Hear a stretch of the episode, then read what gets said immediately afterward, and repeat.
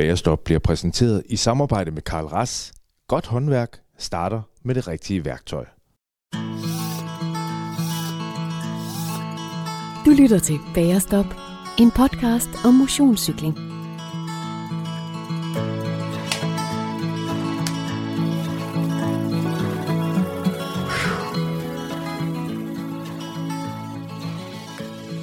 Hej og velkommen til Bagerstop. Til podcasten for alle jer, som kan finde på at melde fra til et socialt arrangement, fordi der er et af cyklingsmonumenter i kalenderen.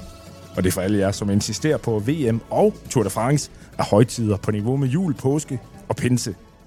De her løb, det er blot nogle af dem, som vi skal have vendt og drejet i dag, hvor jeg sammen med Danmarks vildeste cykelekspert skal have gennemgået alle højdepunkterne for World Touren i år. Vi skal have kåret de fedeste løb, de bedste ryttere og de største øjeblikke. Og hvis vi når det her i episoden, så skal vi også kigge frem mod den kommende sæson og snakke danskere og quizze. Det bliver sjovt, og jeg har glædet mig. Og det har ikke mindst fordi, at dagens gæst øh, ofte har forfattet min aftenlæsning i sengen før og efter et stort løb. Han skriver nemlig optagter og analyser på feltet.dk, som har en længde og en grundighed, som selv manualforfatter i NASA vil være misundelig over. Emil Axelgaard, velkommen i Bærestop. Tak skal du have. Øhm, Emil, det er jo alt for længe siden, du sidst gæstede Bagerstop. To år snakkede vi, snakkede vi lige om, at, at det var siden øh, du var med sidst, så jeg er helt vildt glad for at have dig med igen. Har du kunnet få tiden til at gå i år? Det gik. det har jo været en øh, hektisk sæson igen.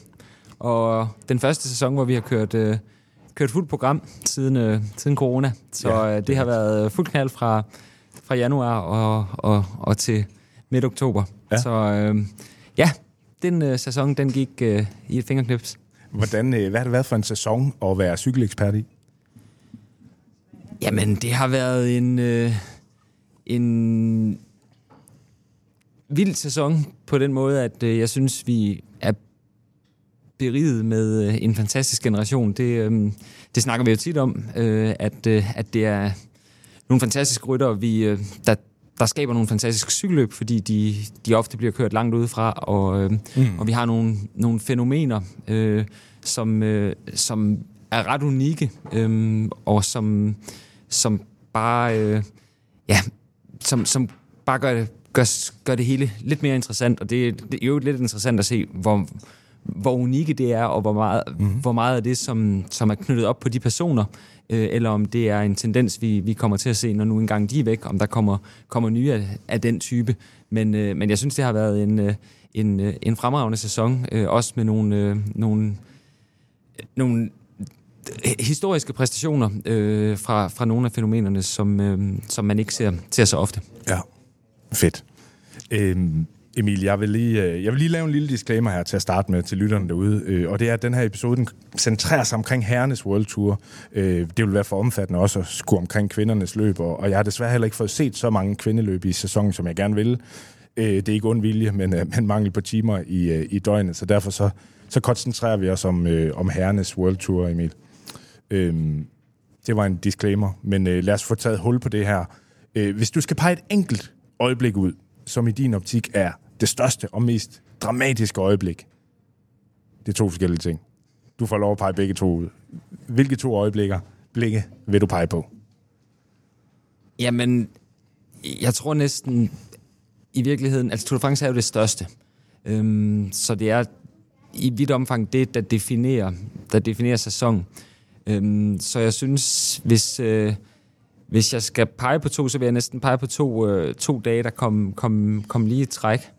Øhm, det største øjeblik, og det er folk, der kender mig, ved, at jeg har ikke de nationale briller på. Øh, Nej. Så, så det er sagt som, som objektiv cykeljagt her. Øh, så synes jeg, Jonas Vingegaards enkeltstart, øh, hvor han reelt vinder, vinder turen. Øh, en af de mest sublime enkeltstarter. Jeg tror endda Tom Dumoulin, som må kaldes, øh, kaldes øh, kaldes enkeltstarts ekspert, og i hvert fald ved, hvad det handler om. Han, han, han kaldte det den bedste enkeltstart, der nogensinde er kørt. Det tror jeg, det må man... Øh, det, det, det kan man altid diskutere, og der er i hvert fald nok også nogen, der har lidt svært ved at sammenligne med de enkeltstarter, som Mærks og Anquetil sin, og kør, i sin tid kørt. ja, dem kan vi ikke helt huske. men, øh, men det var i hvert fald noget af det mest sublime, vi har set. Øh, altså den afstand, han, han slog det med over en relativt kort distance, var jo, var jo helt abnorm. Øhm, så og, ja. og indtil det øjeblik havde, havde, havde det jo været helt, helt tæt. Øh, og jeg tror, at alle, alle folk, der havde Vingegaard som favorit på forhånd, inklusive mig, var begyndt sådan at vakle en lille bitte smule i troen. Jeg troede stadigvæk på, at Vingegaard ville vinde, men, øh, men jeg var mm. bestemt ikke så overbevist, som jeg var indløbet. Men, øh, men det, var, det synes jeg var, var den største præstation. Øh, og så det, det dramatiske øjeblik, det kom så måske, øh, måske dagen efter, da, da Pogacar han, han kollapser. Øh, I'm gone, I'm dead. Ja. Øh, hvis, øh, altså, man kan sige, at Vingegaard havde reelt måske allerede vundet turen øh, inden det, men at, nogen, at han på den måde skulle gå ned øh, så spektakulært, det tror jeg, det tror jeg, de færreste, de færreste havde, havde set komme, og på et tidspunkt overvejede man jo også, om, om han overhovedet ville ende som, som nummer to i løbet. Så, øhm, så fordi Tour de France er det største, øhm, og fordi det ligesom byggede op og var så, så tæt, øh, øh, og så det hele ligesom eksploderede i, over de der to dage, øh, så vil jeg pege på, på de to øjeblikke. Ej, ja. jeg sidder helt og får kuldegysning over, hvor fedt det er. Øh, fantastisk, Emil. Vi har, øh, vi har jo taget plads i Bings Bike Store i dag, øh, og øh, det her det er jo et af mit helt store øjeblikke, fordi øh, det er fedt at være sammen med dig og høre en masse og nørde en masse cykling. Så, øh, og det skal fejres med kage. Jeg har taget øh, masser af kage med til os. Jeg har dobbelt op med, øh, så der er lidt at vælge imellem. Jeg har både toskasnitter og pistagesnitter med. Og nu ved jeg ikke, om øh, du har fået frokost og så videre, men, øh, men der er noget at vælge imellem. Øh, jeg håber, du kan, du kan lide det, Emil. Du, du rækker bare til, når det er, du trænger til at, at blive loadet lidt, øh, og få lidt øh, kulhydrat indenbords. Perfekt, tusind tak. Ja, det er godt. Øh, Emil, det har været lidt af et dansk cykelår. Øh, man kan sige, Danmark, de ligger jo, ja, vi ligger jo nummer to på UCI's verdensrangliste, hvor kun Belgien er bedre. Det her det er vel en uhørt guldalder for dansk cykling? Ja, det må man sige. Det må man sige øh, år efter år, så, så bliver man spurgt, om, om, om det kan overgås. Det kan jeg også huske, at jeg blev spurgt om. Øh, om øh, vi lavede en artikel om på feltet øh, inden, øh, inden sæsonen, om man kunne overgå den der vilde sæson, vi havde sidste år. Øhm, og, øh, og år efter år, så siger man, at det kan ikke rigtig lade sig gøre. Øhm, og man kan også måske diskutere, om, om, om den sæson, vi havde i år, var, var bedre end den, vi havde, havde sidste år. Men det er øh, ret exceptionelt, øh, at, at, og der er så bred en... Altså alene det, at vi har en Tour de France-vinder, gør jo, at, at det er exceptionelt, det vi oplever i øjeblikket. Men at der er så bred en, en palette også, øh, at vi, øh, vi har... Øh, vi vinder etapper. Øh, nu har, vandt vi ikke ikke nogen, øh, nogen stor klassiker i år, men, øh, men vi havde i hvert fald en, en Mads P., som, øh, som kørte nogle, nogle fornemme klassikere og et flot VM. Og så har vi jo, bliver de ved med at komme også. Øh, altså Skelmose fik jo et, øh, et, et stort gennembrud i år, og, og at han vinder Schweiz rundt, som er et af de, øh, de største ugelange etabløb, er jo også viser, at, at, at der har vi på det område, hvor vi måske har manglet lidt bredde. Vi har haft mange, mange gode klassikerrytter i mm. nogle, nogle tid med nogle af de lidt tungere typer, og så har vi haft Vingegaard og, og Fuglsang som inden det, som var lidt alene.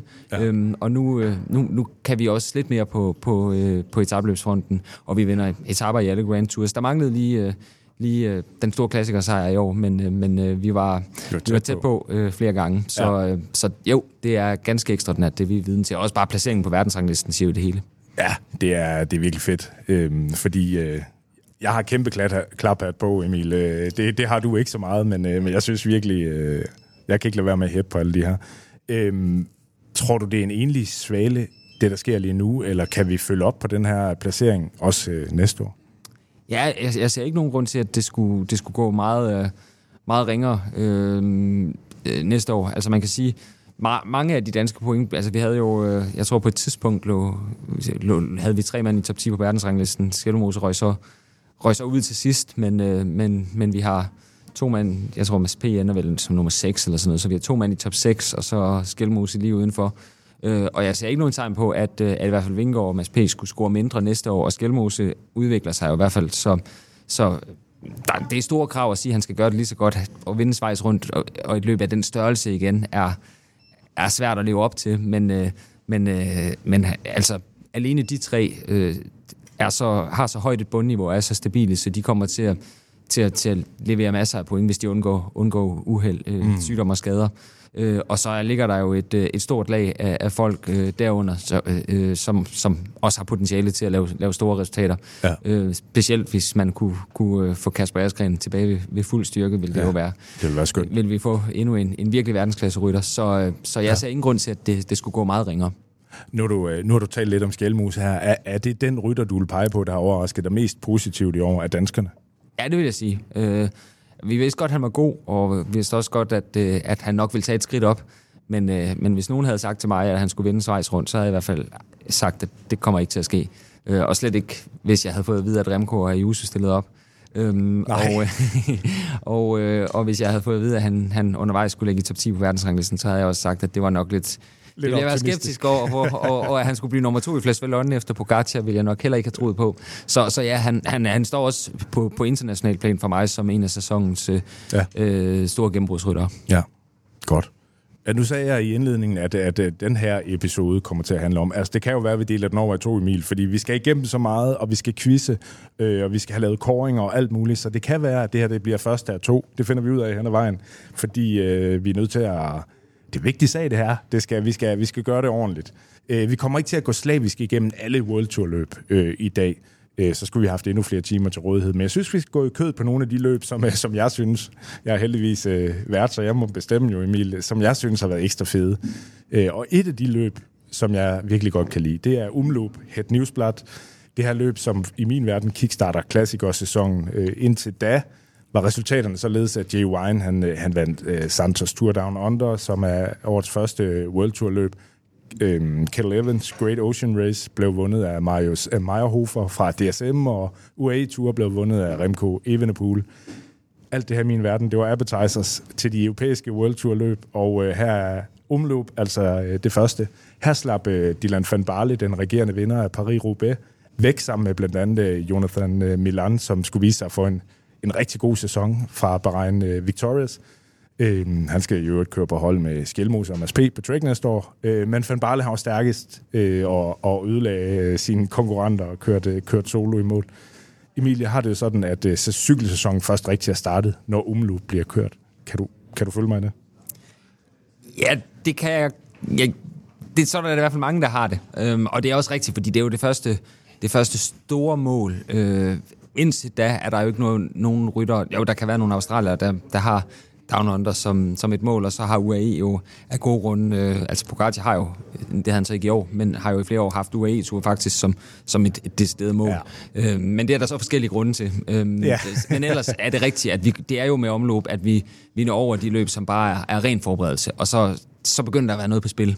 Så, så ja, det kan jeg sagtens følge nu. Med det job, jeg har, så ligger jeg underdrejet hele februar, fordi de kører 700 løb i februar. Der er, ja. etab, der er flere etabløb hver uge. Så, ja. så for mig føles det måske ikke helt sådan, en sæson først er i gang der.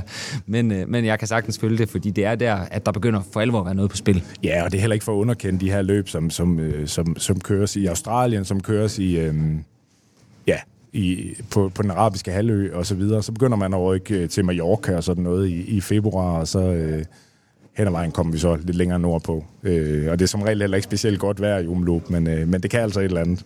Øh, dagen efter umløb, Emil, der blev der helt som øh, vanligt kørt øh, kyrene, Bryssel kyrene. Det er ganske vist ikke et World Tour løb, men, men det er en del af den belgiske klassiker-sæson. Og her blev Jumbo Vismas weekend fuldendt, øh, da Thies Benot han vandt. I øvrigt foran den nu øh, stoppede holdkammerat Nathan van Højdonk. Altså, det er jo så åbningsweekenden, men når du ser over sæsonen som hele, Emil, med Jumbo Visma så bare igen det bedste hold. Ja, det må man sige. Det, altså, det var jo, det var jo ret... Det, det var jo nærmest... Altså, det var et tema der i marts, øh, fordi de jo gør rent bord i, øh, i åbningsweekenden øh, med de to hvor øh, med de to sejre, selvom, selvom de ikke havde, havde de kom uden for den her gang, så tænkte man så, så var de nok, øh, nok menneskelige, og så, øh, så sætter de dem alle sammen på plads, og det gav sådan lidt mindelse om, om det, man havde set, øh, set sæsonen inden, hvor, hvor øh, hvor øh, Fanart og Laporte var kørt fra alt og alle i E3, inden øh, Fanart så fik, øh, fik corona. Og så, og så fortsatte det jo bare... Så, da en sæson så fortsatte senere, så fortsatte den der dominans jo. de kom så til kort i, i monumenterne. Men, men ja, altså, det, der, på det tidspunkt var det et tema, hvordan skal vi slå Jumbo Visma? Det var tidligere, hvordan skulle vi slå Quickstep? Ja. Men, øh, men, men det var skræmmende, som de bare gjorde rent bord øh, på brostenene ja. øh, frem til, frem til, øh, til Flandern rundt, hvor det så desværre begyndte at, at gå galt for dem. Men og hvis man så tager, tager etabløb med og uh, Grand Tours og så videre, altså de vinder alle tre Grand Tours, altså det er jo en fuldstændig vanvittig, vanvittig sæson, de har. Men, ja. men det er en, en lille plet på, på det, at de ikke vinder et af de, øh, de fem allerstørste, aller, allerstørste endagsløb, men så vandt de så mm. et hav af de endagsløb, der der lå derunder, inklusiv ja. omløb og, og, og køren. Ja. Ja, øh, nu nævner du øh, Quickstep, øh, og er det forkert at sige, at de ikke engang er, er, er nummer to i forhold til øh, bedste klassikerhold? Ja, helt klart. Øh, fordi de... Øh, øh, altså det må jo...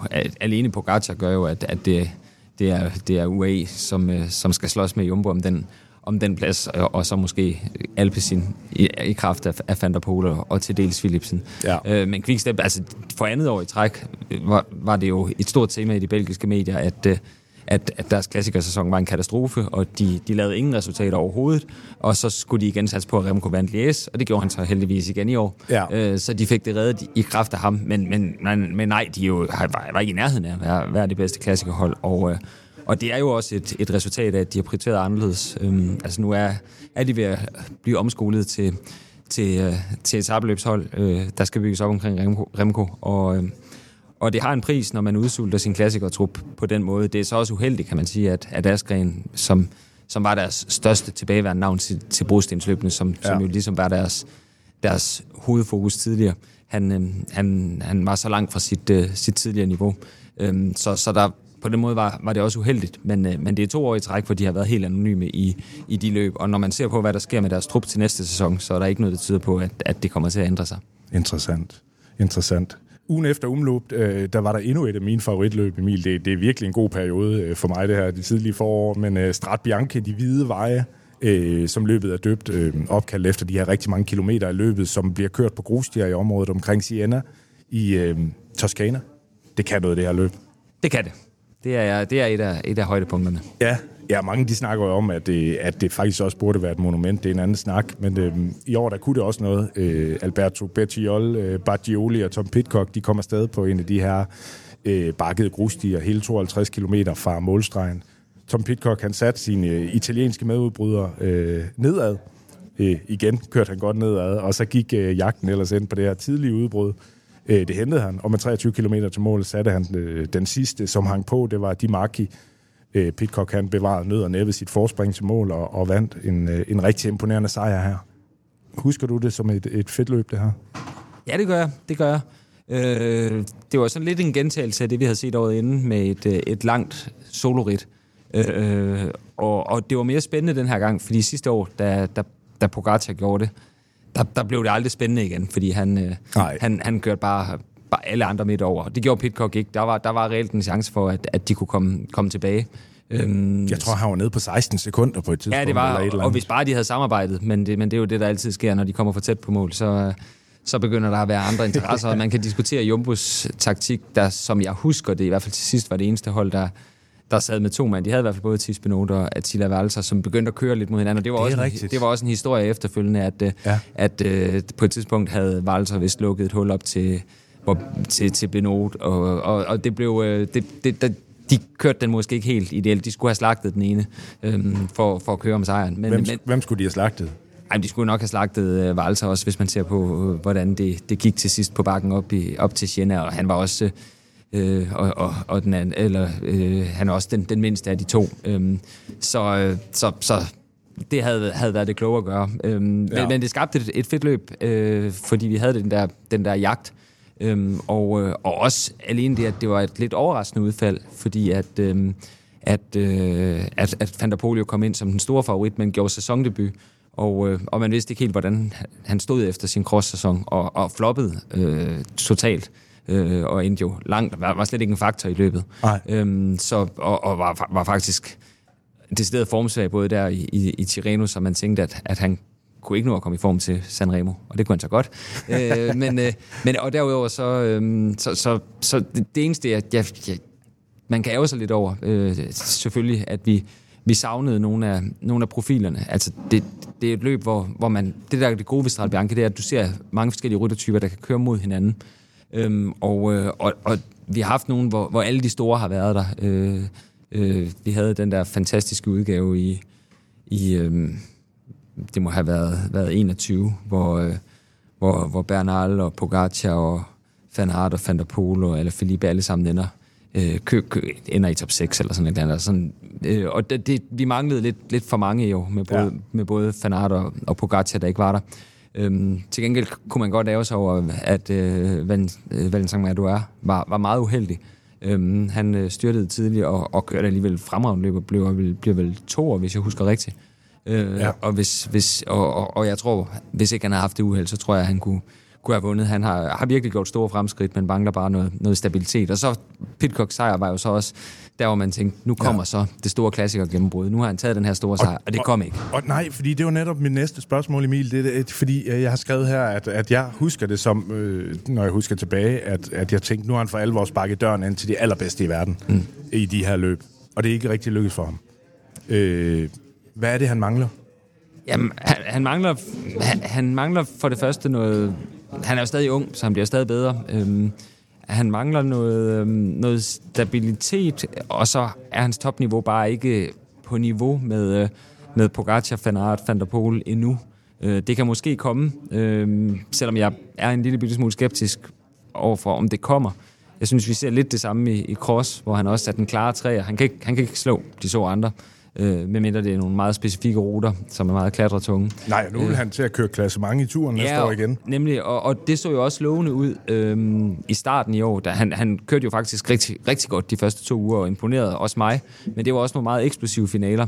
Da vi så kom til de store bjergetapper til sidst, og hans holdbarhed blev testet, så så vi det samme, som, som vi så i, i 22, at han mangler noget på holdbarhed, og han mangler noget i bjergene. Ja. Og hans enkelt start er heller ikke særlig god. Så, så jeg tror, jeg synes egentlig, han skulle skulle, øh, det, det er fint nok, at han prøver igen næste år, men, men jeg tror, det er som klassikerrytter, at han skal slå til. Og, han- og han kørte jo også nogle flotte Ardenner klassikere. Han, øh, han kører på podiet i, i, uh, i Liège og, og Amstel.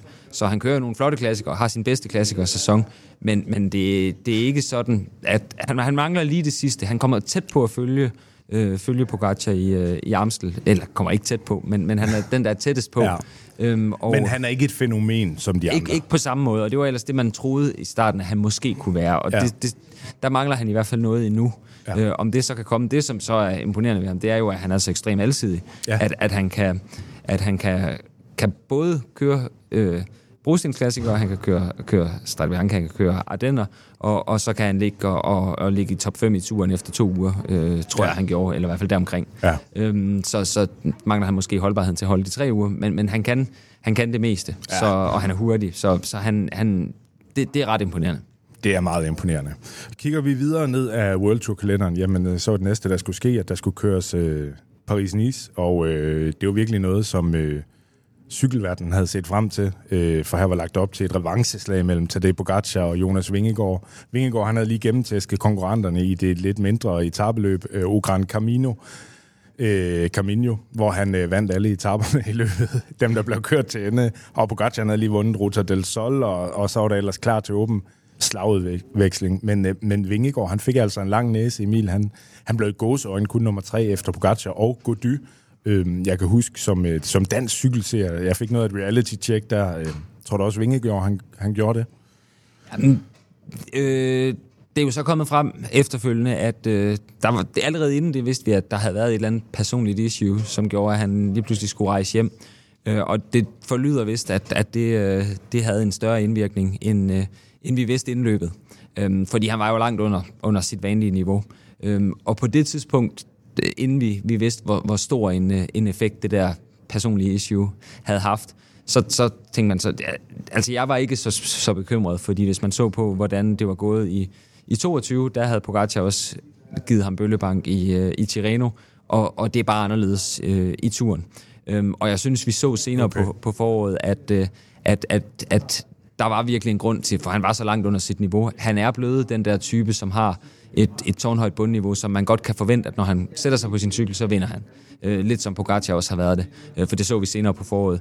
Øh, så jeg tror at reelt, at der var en, øh, der var en årsag til, at han, han fik de der øh, Gidini klø. Jeg havde ham også som favorit. Det var primært, jeg troede egentlig, Pogacar nok ville være bedst i bjergene, men fordi der var det der holdløb, hvor Jumbo kom med et, et Ja. sindssygt hold, så tænkte jeg, at, at, at det kunne give ham sejren. Men, men han var jo for langt. For det første kørte Jumbo et, de vandt holdløbet, men de vandt øh, skuffet fælt og vandt med, med meget mindre, end man havde, havde forventet. Øhm, og så var Pogacar bare meget bedre i, i bjergene. Ja. Øhm, så, så, så han var aldrig tæt på, men jeg tror ikke, Vingegaard selv har været bekymret, for han har jo vidst, hvad det er, der har, har, har ligget, ligget til grund, hvad vi så ikke vidste. Øhm, så, øh, så, så måske var der mange, der var bekymret på det tidspunkt. Øh, selv tænkte jeg, var jeg ikke så bekymret i forhold til turen. Øhm, og, øh, og da vi så så, hvad han gjorde senere på foråret, så var der i hvert fald ikke grund til at være bekymret. Nej. længere. En, der overraskede, det var jo netop Gody, som, øh, som jo var ret tæt på Pogacar også i det her løb, øh, og der sad jeg der og tænkt, melder han sig ind i forhold til Tour de France også nu, øh, hvilket han så overhovedet ikke gjorde. Øh, hvad tænker du med ham, David Gody fra øh, Frances de? Ja, men jeg tænkte også på det tidspunkt, at nu har han taget... Jeg tænkte ikke, at han ville være en trussel mod, mod Pogacar og Vingegaard i turen, men jeg tænkte, at han skrev sig ind som en af de der kandidater til, til den sidste podieplads. Øhm, og øh, jeg troede, at han havde taget næste skridt, men han ramte jo, øh, hans sæson blev jo derfra ret dårlig. Ja. Han, øh, han kørte et halvsløjt baskerlandet, og hans ardenner, der var så også, jeg, jeg kan ikke huske, om det var allergi eller om det var sygdom, men det, det var i hvert fald en katastrofe. Hans Dauphiné var en katastrofe. Hans, hans, øh, hans tur, øh, han fik lige med nød og næppe kæmpet sig i top 10 og blev nummer 4 året inden. Og, hans, øh, og så fik han ødelagt hele efteråret af et, af et styrt, øh, så vidt jeg husker, i august eller sådan et eller andet. Så han havde en ret skidt sæson. Øhm, jeg håber, han begynder at have en alder, hvor, hvor spørgsmålet er, om det bliver til meget mere end det, om den fjerdeplads i, øh, i, øh, i 22 i turen var, var højdepunktet. Men, men, Men han er 6-27 år. Ja, noget i den retning, og i moderne cykelsport, så er det, når man begynder at kunne, kunne ane de 30, så er der mange, der begynder at gå, gå ret hurtigt i forfald. Øhm, så der skal smides. Okay, mens, det er hårdt, ja. Ja, det er hårdt, men det Ja. er, så, sådan, er det, sådan er det blevet. Ja. Øhm, der er nogen, der kan fortsætte at holde sig langt op i 30'erne, men det, begynder, det, er, det er efterhånden undtagelsen. Øh, så så jeg, jeg, jeg er lidt spændt på det, men jeg synes, det der Paris-Nice var opløftende. Øhm, det, som, som jo måske skæmmer det en lille bitte smule, det er, at, øh, at øh, måske var det ikke helt så godt endda, fordi at Vingegaard, han, han, ikke var på, øh, han ikke var på toppen. Og, og den kongeetappe, hvor han, han kører lige op med Vingegaard på Pogacar, der stod en orkan ind i ansigtet, øh, som betød, at, øh, at, at Pogacar havde ikke rigtig nogen chance for at køre væk, og var nødt til at satse på sin spurt. Så, mm. så han fik også lidt... Øh, lidt, øh, lidt øh, hjælp fra, fra, fra de højere magter. Øhm, så på det tidspunkt troede jeg egentlig måske nok lidt mere, at han havde taget et niveauspring, end, end han Okay. havde. Okay, godt nok. Øhm, husker, du, husker du Paris-Nice som et godt løb, eller synes du egentlig, det var lidt et fesenløb? Hvordan husker Nej, du jeg, jeg, husker nok, øh, jeg husker det som et løb, hvor, hvor der var bygget meget hype op, men hvor vi bare skulle frem til, øh, til Pogacar. Han kører Vingegaard over på fjerde etape, øh, og så blev det måske en lille bitte smule en fuser, fordi Pogacar var så meget bedre. Så da vi kom til weekenden, så vidste man, at hvis ikke der vandt et udbrud, så ville han vinde begge etaper. Det gjorde han også. Mm. Han vandt begge etaper. Ja. Så på den måde, så, så, øh, så blev det, levede det ikke helt op til, til den hype, der var, der var på forhånd, fordi Pogacar var bare, bare for god. Ja, det er rigtigt. Øhm, jeg husker det alligevel som et, et bedre løb end Tirreno Adriatico, øh, som bliver kørt øh, nogenlunde samtidig. Øh, faktisk præcis samtidig. Øh, ikke? Jo, Ja, jo. ja, ja. ja. Øh, Roglic han vandt foran øh, Almeida og Tao Geoghegan Hart. Øh, men lad os, øh, lad os bringe lidt og elegant hen over Tirreno. Og i stedet for at tage en bid af Milano Sanremo, årets første monument, forårsbebuderen, det synes jeg var en fantastisk udgave. En udgave, hvor vi fik øh, to danskere i top 10, nemlig Søren Krav på en femteplads og Mads P. på sjette pladsen. Vinderne det blev Mathieu van der Poel foran Filippo Garner, Wout van Aert og Tadej Pogacar. Øh, hvad synes du om årets udgave af maratonløbet Milano Sanremo, Emil? Jamen, Det var jo ja, en fantastisk udgave. Alene det forhold, at, øh, at, at vi, fik det, vi fik de fire, fire af sports superstjerner, fænomener alle sammen, til, at- til at køre en, en finale mod hinanden til sidst. Øhm, det, er det, det, gør, at det er en af de, de bedste udgaver. Altså Milano Sanremo er altid et specielt løb, fordi at man sidder og, og keder sig i, øh, i, i seks timer, og så er der lige 20 minutter til sidst, hvor der så til gengæld er fuld knald på, og hvor det er ekstremt hektisk, og hvor man bliver meget stresset, når man skal live op det ser. ja, det går stærkt Ja, der på det går- det går stærkt. Cipressa og Poggio til sidst. Nemlig, der sker meget på, på meget kort tid. Ja. Ja. Så det er sådan intens, øh, hvor det bygger op hele dagen, og så eksploderer i, i, i et eller andet festfyrværkeri, håber man. Og det var virkelig et festfyrværkeri. Det er en udgave, vi vil, vi vil huske, øh, alene på grund af, af hovedaktøren. Og så det forhold, at, at øh, Van der Poel kører alene hjem fra Poggio. Øh, det... Øh, kan jeg faktisk, lige når jeg sidder her, så kan jeg faktisk ikke lige huske, hvornår det skis- sidst er sket. Vi har set nogen køre væk på nedkørslen, senest Mohoritz, men også Cancellara, da han vandt. Øh, det var også efterfølgende. Øhm, og ja, det er bare okay. meget, meget svært at køre væk alene på Poggio. Øh, der var så selvfølgelig Nibalis sejr, øh, men det var sådan lidt en taktisk sejr, hvor, hvor de lod ham køre.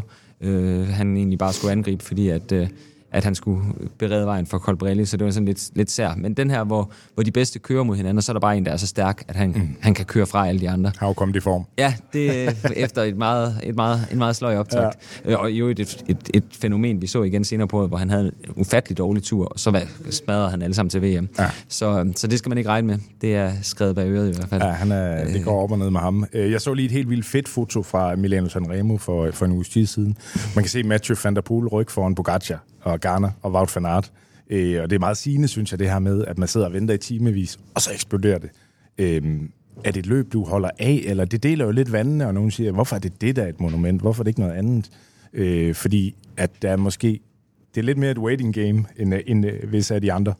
Ja, ja men jeg, jeg, jeg, jeg elsker den, den, altså, fordi det er så intens til sidst, at du sidder der og venter, øhm, og det giver også rigtig god, god tid til at, og, og, og tænke over, hvad der kommer til at ske. Ja. Øhm, så, så nej, jeg, jeg elsker det. Jeg synes øh, også, også bare det, at, at det er så langt, fordi hvis du... Øh, øh, det giver bare noget andet. Øh, fordi hvis du satte dem til at køre Cipressa og, og Poggio øh, efter 150 km, så ville vi få en masse spurt hver eneste gang. Øh, så det er bare noget specielt, at, at du har den der helt ekstreme distance, som man slet ikke kommer, kommer op på øh, i andre løb.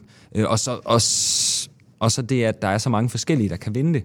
Øhm, altså, man siger jo, det, det, øh, det letteste at gennemføre, men det sværeste at vinde. Ja, det er øhm, Og det, øh, altså, det er jo ikke tilfældigt, at, øh, at det var det, det monument, øh, monument Gilbert ikke vandt. Fordi du kan... Det er ikke, jo, Van der Pol gjorde det i, går, i år, men det er meget, meget svært at vinde løbet alene på ren styrke. Mm. Øhm, der, skal, der er så mange ting, der skal, skal falde på plads, øhm, og, og der er så mange forskellige ryttertyper, der kan der ja. kan vinde det. Ja. Øh, og det gør, at, øh, at det er et specielt løb. Og, og der, jeg synes ikke rigtig, der er noget løb, der, der minder om det på hele, hele kalenderen. Så jeg, så jeg synes, det er et fedt løb. Ja, helt enig. Det er, det er et fedt løb. Også selvom vi skal vente lidt længe nogle gange på, at det, at det går rigtig amok. Og så kører det Mads P. det jo i år. Øh, det har han jo ellers ikke haft, øh, haft for vane, men øh, der er mange, der har ment, at det her det er et Mads P-løb også. Øh, han kan noget af det, man skal kunne. Og det, det havde han jo også. Ja. Altså, det kunne ja. være gået anderledes. Jeg er meget glad for, at han begyndte at køre det, fordi han, han, skulle jo, han har jo skibet det i, i 100 år, og sidste år kom han kun havde han også planer om at skifte det, og det var først fordi, at, øh, at den forsvarende vinder Støjven, han, øh, jeg tror, han blev syg lige inden, øh, og, så, og så skyndte Mads P. sig fra, fra Danmark tilbage for at, at køre det her løb. Øh, og, og jeg mener, det, det, det monument, han har den største chance for at vinde. Okay. Øh, altså, fordi det, netop fordi det er et løb, du ikke kan vinde øh, på ren fysik. Jo, det kan ske, men, men, men det er svært. Øhm, og, og Mads P. er som kan, kan slå stort set alle i en spurt øh, nede, i, øh, øh, nede i Sanremo. Øhm, så han behøver ikke, der behøver han ikke kunne følge Van der Pol og Van Aert, øhm, når de er allerbedst, som han skal, hvis han skal vinde Flandern rundt eller, eller Paris-Roubaix. Mm. Øh, og, og der har han hidtil manglet lidt manglet det sidste. Jeg synes, det VM-løb, han kørte, viser, at det måske godt kan komme til at lade sig gøre, fordi der synes jeg, vi så den bedste MSP, vi nogensinde har set. Øhm, men, men, hvis, men Milano Sanremo har bare den fordel, at der skal han ikke nødvendigvis være på deres mm. niveau.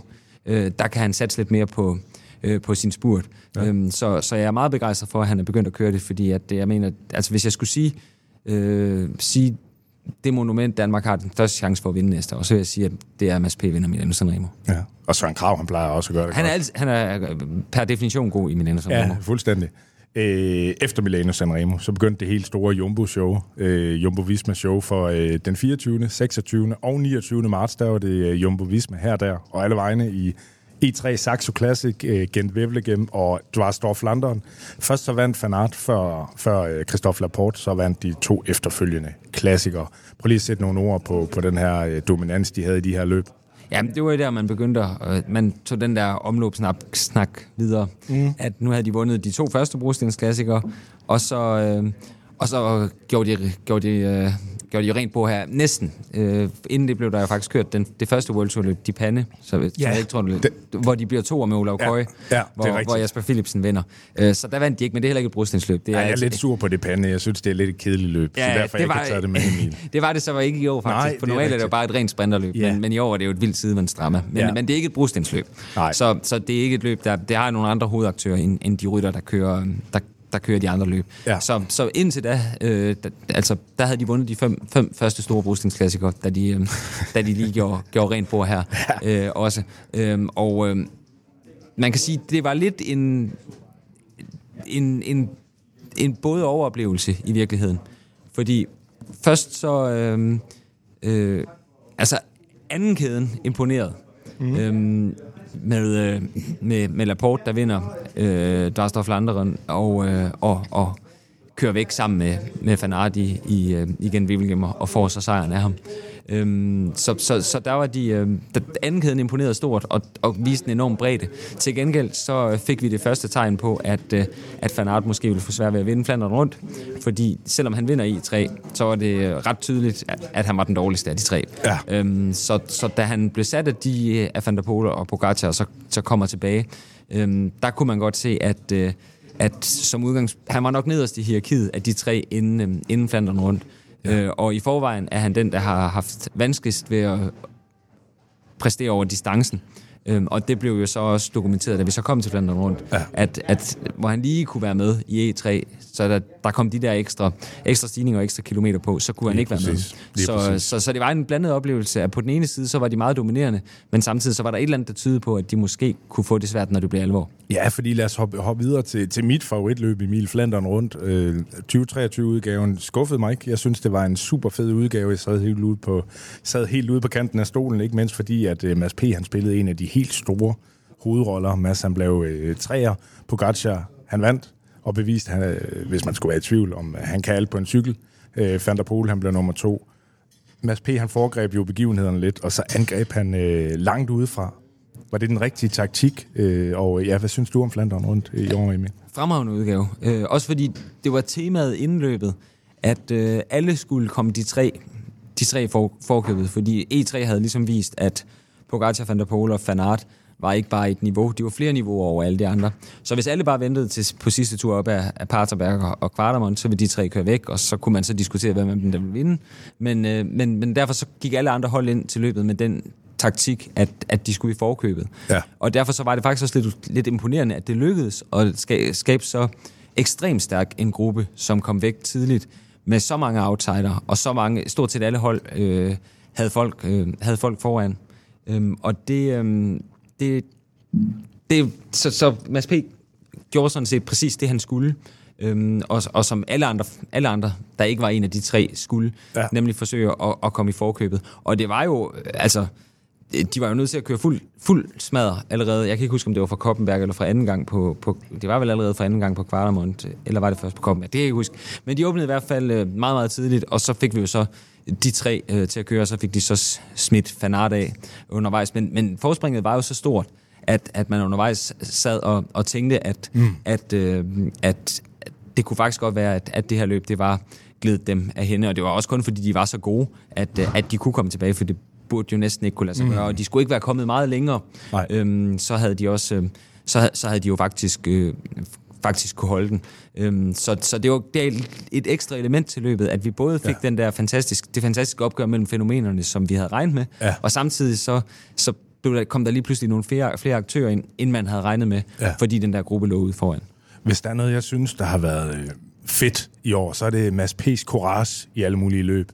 Øh, og hans, øh, den måde, han bruger sine kræfter på. Det kan godt være, det er, det er for overmodigt, eller, øh, eller øh, dumt i nogle øh, tilfælde, vil nogen måske sige, men, men han foregriber tingene. Han giver sig selv chancen for at vinde nogle af de her store løb. Øh, har han taget endnu et step op i år? Ja, det synes jeg. Som jeg også sagde før, jeg synes, at, at til VM, der så vi den bedste Mads P., vi nogensinde har set. For der, det var første gang, han, han kunne køre lige op. Han kunne så ikke køre helt lige op med Van der Pol, men han kunne køre lige op med Van Aert og Pogacar. Og nu kan man så også diskutere, vi så nok ikke den allerbedste Pogacar den dag, fordi han kom, han havde haft en lidt anden forberedelse end de andre. Ja. Øhm, så, så, men altså, det var første gang, at han, han, han virkelig kunne matche dem på fysik. Øh, så, så, så ja, helt, helt klart. Også fordi, at indtil, indtil i år, øh, så har, øh, har man tænkt, at han kunne, kunne nok godt måske øh, begå sig i, øh, i, i Paris-Roubaix, men i de, øh, i de flamske løb, der har han været lidt for tung på stigningerne i forhold til, til de mere klatrestærke. Og det var han jo så også, kan man sige, i forhold til de bedste i år. Men han, øh, specielt når, når vi får noget distance på, øh, mm. han har ikke kørt så gode udgaver af, af E3, som er det lidt kortere løb. Der er lidt Christopher over det, som heller aldrig kunne præstere i E3, men når Ja. vi kom til Flandern rundt og fik de der ekstra 60 km, så kunne han godt. Ja. Øhm, og, øh, og, og, og jeg synes helt klart, at han har taget, øhm, taget det næste skridt, så jeg er spændt mm. på at se, se hvor tæt han er på at kunne følge dem på, på, på stigningerne næste år. For det gik ja. jo meget godt til VM, men det var så også måske, det var lidt, nogle lidt øhm, anderledes stigninger, lidt kortere stigninger. Øhm, så, så måske mangler han stadig det sidste, men øh, han har i hvert fald taget et skridt. Ja, det har han. Øhm, imellem Flandern rundt og Paris-Roubaix, som, øh, som, som bliver kørt ugen efter, så bliver der kørt øh, Baskerlandet rundt, hvor Vingegaard har jo tilbage i Hopla og øh, gennemtasket alt og alle. Øh, Vingegaard kommer vi tilbage til. Så lad os i stedet for at kigge på netop øh, Paris-Roubaix, helvedet i nord. Her bliver, eller her var Jumbo Visma nok de store favoritter med, med Christophe Laporte og Wout van Aert. Men øh, det endte i stedet for med at blive øh, Mathieu van der Poel, som nappede sit andet monument i sæsonen. Mads P. han blev flot nummer 4. Han måtte slippe Van Aert, og Jasper Philipsen umiddelbart før mål. Van der Poel vandt det her løb, øh, men øh, Van Aert han havde en defekt, som satte ham tilbage. Øh, og jeg sidder faktisk efterfølgende, kan jeg huske, med en fornemmelse af, at det faktisk var Van Aert, som så stærkest ud på dagen. Øh, kan du huske, hvordan du vurderede det efterfølgende, Emil? Kan du huske situationen, hvor han øh, har defekt? Ja, det kan jeg sagtens. Øhm, men jeg, øh, jeg synes, på det tidspunkt havde jeg ikke nogen klar fornemmelse af, hvem der var, der var stærkest. Så jeg synes faktisk, det var et ret øh, åbent løb, og jeg tør heller ikke sige i dag, hvem der havde... Det er der nok ikke nogen, der kan, men øh, hvem der havde vundet. Øh, øh, men jeg synes i hvert fald, det var opløftende at se, at fordi Fanart havde været så meget, øh, så meget under øh, Van og Pogacars niveau indtil da, Øhm, og at han så rejste sig og, og, og kørte, kørte så flot et løb, øh, og som måske også understreger, at det i virkeligheden kan være Paris-Roubaix, som, som, som passer ham bedst, øh, ja. øh, og som og det er også af de to brugstensmonumenter, det der passer Van der Pol dårligst. Øhm, så der blev, blev forskellen ligesom øh, udjævnet, men det er jo altså det er jo bare fordi det var en forrygende udgave igen, ja, øh, fordi det. den øh, der har været lidt en tendens til de senere år, at, at Arnberg er blevet lidt en parentes øhm, i løbet. Øh, man er altid vant til, at Paris-Roubaix det er et løb, hvor der bliver kørt, kørt cykelløb hele dagen, og det gør det også altid. Men der har været lidt en tendens til, at så efter Arnberg, så er det gået lidt i stå, og så har vi fået en, en kæmpe gruppe. Øh, og så er det først for alvor blevet åbnet senere. Men den her gang fik vi jo kogt, altså nærmest elimineret de fleste favoritter allerede øh, allerede i Arnberg, øh, og, og i virkeligheden for nogle kommende inden. Ja. Øhm, så vi fik jo barberet det ned til en, en ret lille favoritgruppe, hvor, hvor Mads P. også måtte, måtte bruge en tændstik på at for han, havde, han var ikke kommet med i første omgang. Øh, og skulle, han får lukket op. Han får lukket op der og bruger, bruger rigtig mange kræfter på det. Ja. Øhm, så, og, og vi fik Ganna med ind som en... Øh, øh, som en, en dark horse, som, for det har hele tiden været det løb, der virkelig passede ham, og hvad kunne han? Og nu fik ja. vi lov at se det, og vi havde, Ste- havde Stefan Køng, som også bare er blevet et, et uhyre i, øh, i, i, i klassikerne, og specielt passer godt til det løb, og så havde vi Van der Poel og Van Aert, og så Mads P. Så og, og, og udefra, og, og, og en dag, hvor også jo det der ekstra element, at Jasper Philipsen lige pludselig sad der, øhm, som, øh, som ingen havde regnet med skulle kunne køre så hårdt et løb, og sad der sammen med Van der Poel, øhm, som den klart hurtigste. Og hvad betød det for taktikken? Fordi Van der Poel var jo kaptajnen, men, men skulle han angribe, og så slæbe Van Aert med til stregen, og så blive slået i spurten, eller skulle han lige pludselig køre defensivt, fordi at den hurtigste mand var hans holdkammerat. Ja. Øhm, så, så, så det gav et, et ekstra element. Så, så, så ja, en, en, fantastisk udgave, som så bare bliver lidt skæmmet dels af det styrt der, som, som tager den, et andet element, den genrejste Degenkolb øh, ud, af, ja. ud af... Ja, hvor kom den lige fra? Ja, ja hvor kom den fra? øh, for der var ikke noget i, øh, i optakten, der viste, at, at han lige pludselig skulle, skulle køre så stærkt, men han har altid været skabt. Altså de år, da han vandt Paris-Roubaix, der, der, der kan jeg huske, at jeg skrev altid, at han, det er verdens bedste rytter på flade brosten, for der han var virkelig god, inden han havde sit grimme styrt øh, til lige netop det løb. Ja. Øhm, men men, men vi, det er jo bare lidt ærgerligt, at det styrt, og så Van Arts uheld betyder, at vi ikke... Ja. Det, det fæs lidt ud til sidst, fordi så fik det, det havde været fedt, hvis vi havde fået duellen mellem Van der Pol og Van Aert, som der ligesom var lagt op til. Og at Mads P. han var kommet med i den gruppe. Ja, ja, men, men han, var så, han var jo allerede sat på det, det tidspunkt. Han, så, det var han. Ja. Så den, den, ja. det var nok for meget at, at håbe på på det tidspunkt. Ja, det var det helt sikkert. Øh, jeg kan ikke lade være, Emil. Øh, det er hans yndlingsløb. Ja. Han bliver nummer 4 i år. Kommer han til at vinde det her løb i fremtiden? Ja, det er stort at sige, at han, han kommer til at vinde det, men, men i, vi fik i hvert fald nu set, at han kan vinde det. Øh, igen, vi så også, at han, han kom til kort i forhold til, til de to bedste, der der bliver, bliver lukket op. Øhm, men igen, jeg synes også, vi så den bedste Mads P. Øh, i, til VM, så hvis han har taget det næste skridt, og, og jeg synes, at øh, som jeg vist også har sagt i, eller skrevet eller sagt i, på feltet her for nylig, så er, har jeg en idé om, at Fanart måske kan have toppet. Han havde i hvert fald en betydeligt dårligere 2023-sæson end Ja. ja. 2022-sæson. Der er så Ja. ja. ikke noget, der tyder på, at Van der Pol har toppet. Men, øh, men hvis Mads P. har taget næste skridt, øh, så er Paris-Roubaix passer ham nok bedre. Han er nok nemmere ved at følge med der, end han har på, på de værste stigninger i, i Flandern rundt. Ja. Så mangler der ikke meget, før han, han kan, kan hænge på. Så, så det er bestemt ikke udelukket. Øhm, Det er så, nu sagde jeg Sanremo.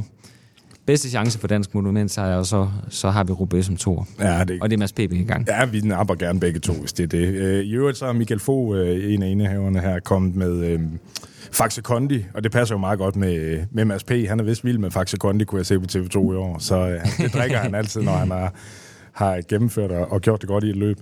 Øhm, der er jo snak om, at UCI vil ryste posen, så at sige, og de har faktisk overvejet at flytte Flandern rundt og Paris-Roubaix til efteråret. Hvad skal vi mene om det? Katastrofe, men det kommer, det kommer heller ikke til at ske. Okay. Der vil, jeg har ikke hørt nogen, hverken fra rytter eller hold side, sige, at, øh, at de synes, det er en god idé.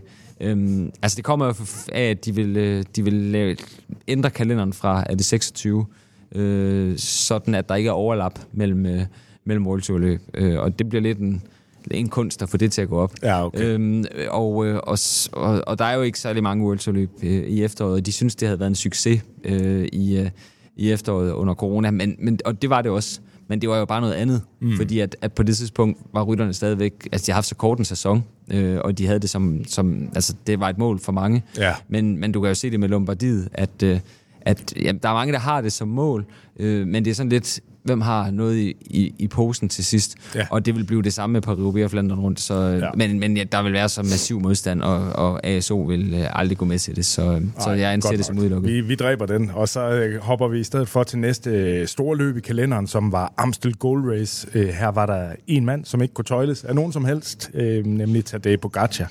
Faktisk var det kun en ung mand fra Irland, som var tæt på at følge fænomenet her, nemlig øh, Ben Healy som fik sit store gennembrud i Amstel Gold Race, som, som jeg husker, det har jeg ikke sådan set ham på det niveau før.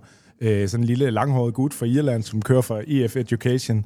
Øh, er, er det rigtigt, at det, at det var her, han ligesom øh, trådte igennem lydmuren? Ja, man kan sige, at han gjorde det måske allerede øh, i opvarmningsløbet på Brence Pile, hvor han øh, Ja. blev to år bag, bag Dorian Gordon. Det var nok der. Ja, men, men, men, øh, men det var jo trods alt stadig et, et mindre løb over en kortere distance, et lettere løb, og, og hvad hedder det, øh, øh, og, og uden den samme modstand. Så, så jeg, nej, jeg vil sige, at det var Amstel, hvor man for alvor, øh, altså det, og det tog også mig totalt på sengen, at han var så god, fordi at han, øh, han havde nogle fine resultater, han havde vundet etapper i Baby Sion og Tour de l'Avenir, tror jeg, øh, øhm, som U23, og, og hvad hedder det, øh, men, men i sin første sæson i 22, der var han bare sådan en udbryderkonge, som, som angreb, og så kunne han ja. ligge derude længe alene. Det gjorde han blandt andet på en etape i Tour of Norway, øh, kan jeg Okay. huske, men, øh, men øh, det blev aldrig til noget. Øh, men så havde han kørt stærkt i optakten øh, nede i Italien i, i Coppi Bartali, og, og hvad hedder det, øh, øh, og, og Lasciano, øh, tror jeg også, han vandt, øh, hvis jeg husker rigtigt, GP Industria, tror jeg, han vinder. Og så vinder han en etape i, øh, i uh, Coppi Bartali, men det var bare, det, det er svagt besat løb. Ja. Øh, Så det kom virkelig, virkelig ud af det blå, men, men han bekræftede jo så senere i, i Liège og, og i Sion, og, og senere på også i Luxembourg, at uh, han, Ja. er, han er the real deal. Ja. Ja, nu var det Healy, som fik af andenpladsen og sit, sit gennembrud. Det havde jeg jo sådan set uh, håbet på, at det ville være Mikkel Honoré i stedet for uh, på det her hold, um, som, som skiftede fra, fra netop Quickstep for at, at få flere chancer øh, og være kaptajn i flere løb. Øh, han fik ikke rigtig tur i den i år, Emil. Nej, desværre. Øh, og det er måske lidt bekymrende. Øh, han har aldrig ramt formen til foråret. Han har også haft en del uheld, men, øh, men, men han var bare... Så har han altid ramt det, ramt det i efteråret. Øh, så han altid, der har han altid været pokkers god. Men i år ramte han den aldrig. Øh, og øh, der er jo desværre ikke nogen forklaring på det. Øh, og, og jeg synes, det er bekymrende, øh, fordi jeg havde også ret store forventninger til ham. Altså det efterår, han havde i, i 2021, hvor han fra, altså fra, jeg kan ikke huske, altså kører i top 5 i alle løb, øh, han gennemfører, øh, indtil han udgår af VM, øh, altså efter sommerpausen. Ja. Og det er så forskellige løb som San Sebastian, Polen rundt, Tour of Britain, øh, øh, Dryvenkors, Rejse, øh, alt muligt. Øh, han, kører, okay. han, han kører i top 5 i det hele. Ja. Øh, og der, der, der kunne man virkelig se, hvor god han var. Øhm, og hvis man kan tro øh, meldingerne, øh, øh, fra, fra VM i Australien. Øh, det var ret dårligt tv-dækket, så da først Remco var kørt, så så vi nærmest bare Ja. Remco køre, køre solo. Ja. Vi fik aldrig set, lov at se, hvad der skete nede i feltet på sidste omgang, men der var... Der, der skulle han i hvert fald være kørt med, da Van Aert han, øh, han, han angreb øh, som en af de få. Jeg tror, hvis det, det var vist kun Honoré og Bitchol, der var med. Ja, der var han Vist, vist engang øh, Pogacar. Ja. Øhm, så, så der er han virkelig nået et topniveau, og det kommer han bare slet ikke i, i nærheden af. Jeg håber bare, at det var en af den, den slags dårlige sæsoner, som alle har. Ja. Men, men, men han begynder også at, at, og måske have, have noget den alder, hvor, hvor, hvor, hvor han har, altså hvor, hvor det måske begynder at, at gå baglæns. Og så har han også skiftet hold. Øh, man kan håbe, det måske kunne være en forklaring, og at han måske kan rejse sig. Men omvendt så er der også bare en grundregel, der hedder, at de færreste bliver bedre af at komme væk fra Quickstep, og, og måske er det er også bare det, han er ramt af. Men jeg håber, han kan rejse sig, fordi hans topniveau har virkelig været højt, når han har været god. Ja, det håber vi helt sikkert og, og tror på. Øhm, en anden dansker, som, som fik tur i den i modsætning til Honoré i år, det var Mathias Gjelmose, og det gjorde han jo i Fles Vallon, som ligger lige i smørholdet mellem Amstel og Liège, Bastogne Liège. Fles Vallon, det blev jo afgjort på Myrdi Ui, som, øh, som altid, og her var øh, Mathias altså den anden bedste i samme tid som vinderen, som igen var Tadej Pogacar. Øh, Emil, man skal være poncheur i absolut verdensklasse for at komme i top 3 i Fles Vallon, vil jeg våge påstå. Så mit spørgsmål til dig er, er Skjelmose poncheur i verdensklasse? Ja, det må man sige. Det, det, det fortæller hele det, rest, eller det resultat jo alt om. Øh, det er, det, altså han har, har haft længe vist, at han havde har haft et punch, øhm, øh, som har været, været ganske godt. Ja. Øh, men det der, det var jo helt, helt exceptionelt godt. Vi havde allerede set det, hans evner i den der afslut, det slags afslutninger lidt øh, for inden i, i Baskerlandet rundt. Der havde de sådan en murfinale også, hvor Vingegaard vandt, og hvor Skellermose, jeg kan ikke huske, han havde vist haft defekt i bunden, og var kommet og, havde ramt Ja. den øh, nærmest som sidste mand i feltet. Og der kom han bare blæsende i dobbeltfart af alle andre forbi alle mulige. Kom op, jeg kan ikke huske, hvad han endte, nummer 6 eller sådan et eller andet. Men hvor han kom i så høj fart, at man sad og tænkte, at han kunne godt have truet Vingegaard, hvis han havde, havde, havde startet på lige fod øh, med de andre. Øhm, så, øh, så, så, så ja, han har et, øh, han er virkelig god, og, og nu er der stadigvæk øh, juryen stadig ude i forhold til, til hvad han kan øh, i Grand Ja. Tours. Øhm, det, det ved vi ikke endnu, om om han kan. Men, øh, men der er i hvert fald noget, der tyder på, at hans punch gør, at øh, han kan altid falde tilbage på en karriere som en af verdens bedste af den er rytter, hvis, øh, hvis det er det, han vil. Det er da også en fin karriere. Det er en glimrende karriere. Den tog jeg gerne. Ja, helt sikkert. Øh, efter Fles her, der ventede endnu et monument, nemlig Liège, Bastogne Liège, hvor øh, mange så rigtig meget frem til den her dyst imellem verdensmesteren øh, og den forsvarende vinder, Remco i Vindepool, og så øh, Tadej Pogacar, som altså kom med sejr fra Paris-Nice, Flandern rundt, Amstel, Flesh Vallon. Øh, den dyst, den, øh, den stoppede dog bræt, øh, da Tadej Tadej Pogacar, han, han styrtede, han brækkede sin hånd, og det betød samtidig en pause til ham, frem til slutningen af, af juni, men det er så en anden sag. Men, øh, men her der angreb øh, Remco hårdt på øh, La Redoute, øh, og øh, Tom Pitcock fulgte efter, og han fik lige kontakt øh, lige efter toppen på et stykke med, med sådan en falsk flat med 29 km til mål, der, der blev han øh, også sat, da, da Remko han, øh, han rykkede igen. Og en større gruppe blev, øh, blev dannet bagved, men, øh, men Remko han kunne ikke hentes, og han vandt foran øh, Pitcock og Buitrago. Både øh, og Andreas Kron, de kørte en, en rigtig god, øh, et rigtig godt monument her, men, øh, men Kron han endte sit løb i en belgisk hæk, øh, og øh, han endte på, øh, på 9. pladsen. Hvordan husker du øh, Lies Bastogne Liège, Emil?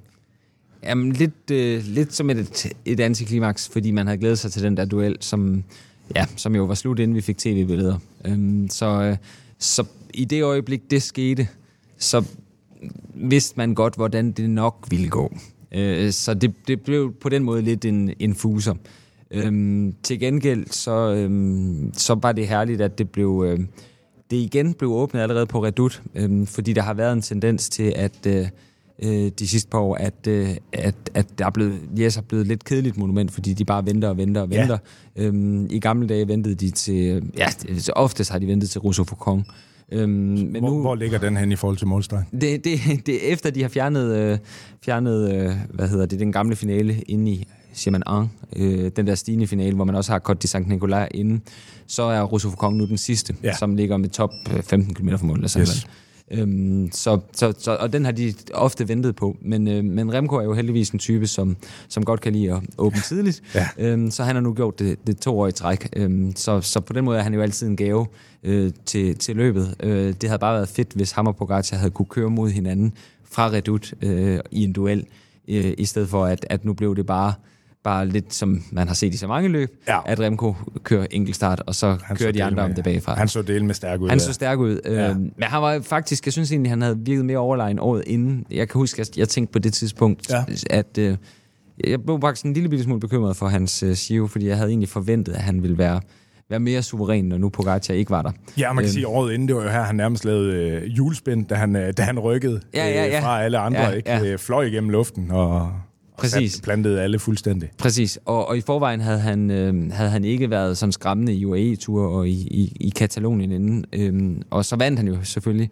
Øhm, men, men jeg kan i hvert fald huske, at jeg tænkte, at det var ikke så overbevisende, som jeg havde troet, også fordi at, at afstanden var jo stadig stor, men, men vi havde lidt det samme, som, som øh, øh, vi snakkede om i Strade Bianca. Vi havde den der gruppe bag, bag ja. som bare ikke kunne samarbejde, som man aldrig kan på det Ja. tidspunkt. Så, Ja. så når samarbejdet aldrig kommer til at fungere, så, så er det bare svært at- indhente Ja. ja. den forankørende. Ikke fordi, at, at de nok havde gjort det alligevel, fordi Remco, Remco var den bedste. Ja. Øhm, og så blev det jo et meget taktisk løb til sidst, øhm, som, som det gør lidt tilfældigt, hvem det er, der, der ender på de efterfølgende pladser. Fordi du har når du har en gruppe uden hjælperytter til sidst, hvor de bare ligger og angriber hinanden på skift. Øh, Og det frustrerede jo også øh, Skelmose. Han var i hvert fald ikke tilfreds med, Nej. med den måde, han fik grebet det an. Men, men det var jo et opløftende, fordi at, at da, da Remco kører, øh, så er det, er det, øh, kommer han jo... Øh, Pitcock er igen den, der er tættest på, ligesom han var med Pogacar i, i Amstel. Men så kommer Ticcone og, og Skelmose jo lige derefter. Ja. Og de tre kommer til at ligge alene og få brugt lidt nogle kræfter øh, på at, at ligge i en gruppe, som så bliver hentet i en stor gruppe. Og da først den store gruppe kommer op, så er det, der går, går kaos i det. Ja, det er præcis. Vi springer øh, Romandiet rundt over. Øh, Adam Yates, han vandt. Øh, vi snakker i stedet for lidt øh, Esbjørn Frankfurt, det store tyske World Tour endagsløb, som blev vundet af brølstærke Søren Krav Andersen. Øh, endnu en dansk sejr, den her gang til Søren Krav. Han, fået, øh, han skiftede jo også til øh, hold her, og, og skiftet til Alpecin de König. Har han fået forløst sit potentiale her, eller løftet sit niveau igen? Hvad er dit indtryk? Jeg synes egentlig, det, jeg synes egentlig faktisk ikke, han havde en særlig god sæson. Øhm, jeg synes, han, øh, han, øh, han startede rigtig stærkt i, øh, i Sanremo, men han var jo ret anonym i, øh, i, i klassikerne efterfølgende, øhm, hvor jeg tænkte, uh, er det nu en af de, endnu en af de gange, hvor han desværre ikke har ramt sin, sin, sin form. Så får han så den her flotte sejr, sejr i, i Frankfurt, som så desværre kommer lige inden han skal have pause. Og så rammer han den heller ikke til turen. Øhm, og, og, og efterfølgende til, til VM. Øh, og heldigvis så nåede han så at rejse sig til sidst og, og køre en rigtig flot øh, sæsonafslutning i Luxembourg og nogle af de belgiske løb, og det var en skam, at han, øh, han styrtede og ikke fik lov at, at gå efter sejren i Paris Tour til sidst. Ja, det var så. så, så, så heldigvis har han vist, at han stadigvæk har niveauet, men, men det er bare, det er jo bare lidt det der fortælling om Søren Krav, at man ved aldrig, hvor man har ham.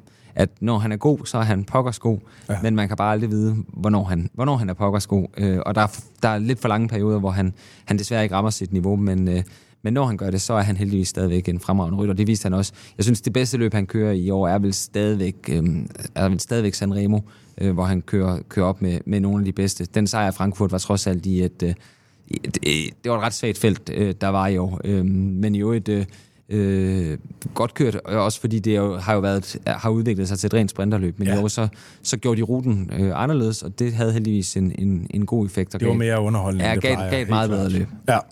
Øh, Giro d'Italia var næste løb i World Tour-kalenderen, og øh, her var der lagt op til et opgør imellem øh, Remco Evenepoel, Primoz Roglic og øh, Geraint Thomas. Men øh, Remco han fik corona, og han blev høvet ud øh, efter 9. etape, hvor han ellers lige var kommet i føretrøjen og havde, øh, havde vundet en længere øh, enkeltstart.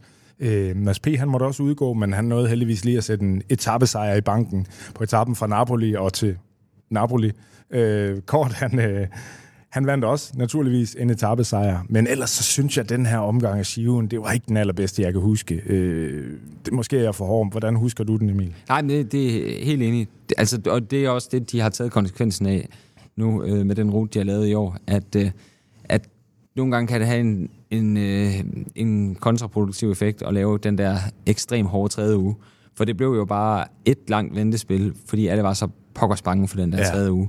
Øh, og så var det så også uheldigt, at, øh, at for eksempel de gange, hvor der var en chance for at, at lave noget i klassementet, der, der var de ramt, der var to bjergetapper for inden, der var Gran Sasso, og så var der øh, Crans Montana, øhm, og de blev begge to ødelagt af noget modvind. Øhm, som gjorde, at det var umuligt at gøre noget. Så, så frem til vi kom til den sidste uge, og, og 16. etape til Monte Bondone, så den eneste, der faktisk var blevet kørt cykelløb øh, ud over på enkeltstarteren, det var på muretappen, hvor, hvor Roglic havde, havde sat Remco. Ja. Øhm, og hvor man så det der første krigstegn fra Remco, og så fandt vi ud af, at han var syg. Ja. Øhm, så, så, og så selvfølgelig på enkeltstarterne. Øhm, så, så det blev bare for langt et, et ventespil, og den der meget spektakulære bjergenkelstart, som jo gav en, en helt fantastisk afslutning på løbet. Det gjorde det. Øhm, men den i sig selv var de bange for. Øh, så det gjorde også, at, øh, at, at, at, at øh, ja, at den gav en fantastisk afslutning, men hvis den sk- skulle være med, så skulle den måske ikke ligge som 20. etape, fordi at, at der blev bare for, for stor frygt, øh, Ja. ja. frygt for den. Øhm, og det er jo så det, de har taget konsekvensen af i år, og prøvet at, at lave en mere human udgave, hvor bjergetapperne er spredt, spredt mere ud. Så må vi se, om det har en, en bedre effekt. Men det blev et langt ventespil. Til gengæld så blev ja. endte det jo. Altså det betød så også, at, at det var et, det gode vej, øh, fordi hvis nu det havde været et, et afventende løb, hvor Ja. man vidste, hvordan det ville gå, øhm, så havde, havde det været rigtig kedeligt. Men vi havde heldigvis spænding, fordi det var åbent helt til sidst om, hvem der skulle, skulle vinde, selvom, selvom Remco forsvandt, og jeg tror, jeg fik sagt inden, at, øh, at, at, at det ville blive en af de to, Roglic og Remco, der vandt, øh, og det sagde jeg med ret stor skråsikkerhed, og det blev det jo så også. Ja. Men, øh, men var det, på Geraint Ja, Thomas. det må man sige, fordi det var... Øh, øh, jeg, jeg havde Geraint Thomas som favorit inden den sidste enkeltstart. Ja. Så, øh, så ja, det, øh, det, øh, spændingen havde vi i det mindste. Ja, det er rigtigt. Øh, vi skal videre med tilbageblik øh, og analyser lige om lidt. Quizzen, den tror jeg altså, vi tager i en efterfølgende episode, fordi nu er der gået en time i mil. Men, øh, men inden vi kommer videre, så vil jeg lige kaste en tak til alle jer derude, som støtter Bærestop på hjemmesiden tier.dk. I er mere værd for podcasten her end Emil Axelgaard er forfeltet.dk. Øh, eller i hvert fald på niveau med, fordi Emil han er også uundværlig. Øh, Hvis du ønsker at hjælpe den her øh, podcast på vej, så er det ganske simpelt. Du hopper vejen på øh, www.10er.dk, Finder bærestop og, og vælger et valgfrit beløb per episode at støtte med, og øh, så er du med. Øhm, også når jeg hver måned, så trækker jeg lod om øh, de fedeste produkter fra Fusion, som laver high-end cykeltøj med fornuft, miljø og kvalitet som vigtige parametre. Tøjet det er ikke lavet fra obskure steder, øh, som meget andet, øh, men øh, bliver udviklet i Danmark og produceret i EU. Næste gang, der er der en meget fornem præmie i udsigt, nemlig SLI Cycling Jacket til en værdi af 1.800 kroner. En øh, high performance cykeljakke, som holder øh, dig varm, uden at sænke dig, når du skal ud over øh, stepperne. Så øh, hop ind på tier.dk og øh, støt. Det er en kæmpe hjælp for mig og min lille podcast her, og tusind tak alle jer, der, der allerede er hjælperytter. Emil, lad os komme videre, for efter Shiven, så var der for alvor dømt Danskerdong i juni, øh, hvor det både blev til dansk sejr i Kriterium Dauphiné og Schweiz rundt, personificeret ved Jonas Vingegaard og Mathias Skelmose. Vingegaard, han, øh, han baskede konkurrenterne og vandt to etaper undervejs i, i Dauphiné, blandt andet øh, på Croix de Fer. Øh, han er tilbage i stor form, og i øh, Schweiz, der viste Skelmose altså også sin store form og vandt foran øh, netop, som du nævnte tidligere, de her to kæmpe stjerner, øh, Juan Ayuso og Remco Evenepoel. Selv om, øh, om Vingegaard genvandt turen i juli måned, var juni er nu 2023 så en af de vildeste øh, måneder i dansk cykelsports historie. Ja, det må man sige, at der er to danskere, der skal vinde de to store forberedelsesløb til turen. Øh, altså bare en af dem, en sejr i et af dem havde jo været en, været en historisk bedrift. Altså Schweiz rundt har, er der ingen danskere, der har vundet. Øh, og Dauphiné, det har så lidt været et, et i nyere tid danskerløb, fordi Fuglsang har vundet det to gange. Men det er jo det, man, man betegner som det, det sværeste øh, og stærkest besatte øh, øh, ulang World Tour etabløb. Så ja, Ja. så ja øh, det er, øh, og Schweiz rundt kaldte man jo tidligere den fjerde Grand Tour, det har så tabt en del prestige på det sidste, og er, er i hvert fald klart under Dauphiné nu, men er stadig et stort løb, og feltet var, var måske ikke så bredt i år, men det havde jo i hvert fald nogle stjerner, der, ja. var, der var værd at, at tale om. Øh, så ja, det var, det var en helt, helt exceptionel præstation. Ja, det var, det var fedt. Øh, nu vandt, øh, nu vandt Skjelmose Schweiz rundt. Han, han virker på mig som en, der er taktisk er helt oppe i verdenseliten.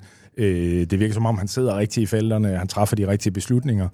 Øh, men tror du, er det generelt for hård kost for Mathias at vinde Grand Tour? Hvad tror du? Øh, nu har Vinge gjort jo gjort det to gange. Ja, øh, øh jeg synes, det, det er svært. Jeg synes, hans tur var, var ret opløftende. Øh, øh, fordi han har jo indtil nu døjet med, øhm, med at vise, med lige at bekræfte sig selv i, øh, i forhold til to parametre holdbarhed og, øh, og, øh, og hvad hedder det, evner i de høje bjerge. Og i Schweiz rundt, der fik han, sådan, øh, der fik han i hvert fald udryddet noget af det med, med de høje bjerge. Øhm, det fik vi så aldrig helt at se, om, om han kunne bekræfte det i turen, fordi at han tidligt faldt ud af klassementet, og så blev han lidt, øh, lidt hjælperytter derfra øhm, med nogle andre dagsordner. Øhm, men, men han kørte rigtig stærkt i den, i den tredje uge, øhm, og, øh, og, og, og, og var ja. meget synlig. Øh, og det, det var i hvert fald opløftende i forhold til holdbarheden, og, og da han faldt ud af klassementet, der kan man, er der i hvert fald noget, der tyder på, at, at det i første omgang skyldes det styrt, han havde haft lige for inden. Så der er i hvert fald ikke noget i, i den tur, som tilsiger, at det ikke skulle kunne lade sig gøre. Men, men jeg synes heller ikke, vi har fået bekræftet øh, de to ting, fordi jeg, jeg min, Remco døjer også med sin holdbarhed, vil jeg stadigvæk øh, mm. hæve det. Øh, og, øh, og ham har vi også set i, i Vueltaen i år, at, at han kunne, kunne køre pokker stærkt i den tredje uge som udbryder, øh, men hvor han fik lov til at tage sig sin fridag, og også havde dage, hvor han var knap så god. Øh, og nu har vi set Skelmose køre pokker stærkt i den tredje uge af en Grand Tour, men kan han også gøre det, hvis han skal være der hver dag. Og han vandt faktisk rundt, det var opløftende, men desværre på grund af, af Dino Meters tragiske dødsfald, så blev det jo ja. lidt en, en speciel udgave af Schweiz rundt, fordi det der skulle... Det, at, ja, de kørte de første fem dage, og så havde de to dage, der praktisk talt var hviledage, ja. og så kørte de en enkelt start til sidst. Så ja. der blev han heller ikke rigtig testet på, på sin holdbarhed. Så der er stadig de der spørgsmålstegn, øh, som, som jeg ikke synes, vi har fået svar på. Nu skal han så satse på Vuelta næste år, ja, som er, nok er meget, meget fornuftigt. Øh, også fordi det er en Grand Tour, som umiddelbart passer ham ret godt, fordi han er der bliver han måske ikke helt, nu kender vi ikke ruten endnu, men han bliver måske ikke helt så meget testet i de høje bjerge, men vi ved, at der er mange af de der meget eksplosive stigninger, hvor han i hvert fald er god. Ja. Så det er måske den Grand Tour, som, som passer ham, øh, som på papiret kunne, kunne passe ham bedst, der hvor han er nu i sin karriere. Ja. Øh, og der får vi så forhåbentlig et, et svar på, om, om han... Øh, om han har den holdbarhed, der skal til. Men, men hans tur i år, synes jeg, selvom det ikke gik som håbet, synes jeg i hvert fald ikke, ikke var, var, var nedslående. Godt. Øh, lad os springe let og elegant hen over et ellers øh, mega fedt DM i Aalborg, som øh, netop Skelmos, han vandt øh, flot foran øh, Magnus Bak og i stedet for hop frem til Tour de France.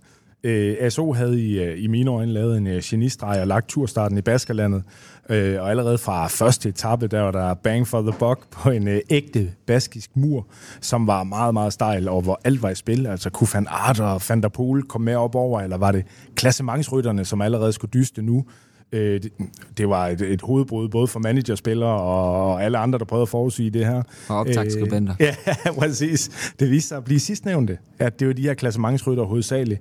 Og øh, selvom øh, Pogacar og Vingegaard, de kom først over muren her, øh, som havde sin top 10 km for mål, så endte det med at blive lidt taktisk, hvilket betød, at Adam Yates han vandt øh, første etape foran sin bror Simon, Øh, etappen den var også dramatisk, øh, fordi både en, Enrik Mars fra Movistar og Ricard øh, Carapaz, de, de styrtede og, øh, og udgik fra, fra turen. Øh, Carapaz han stillede ikke til start dagen efter, og Enrik Mars han kom vist ikke i mål øh, på første etape her.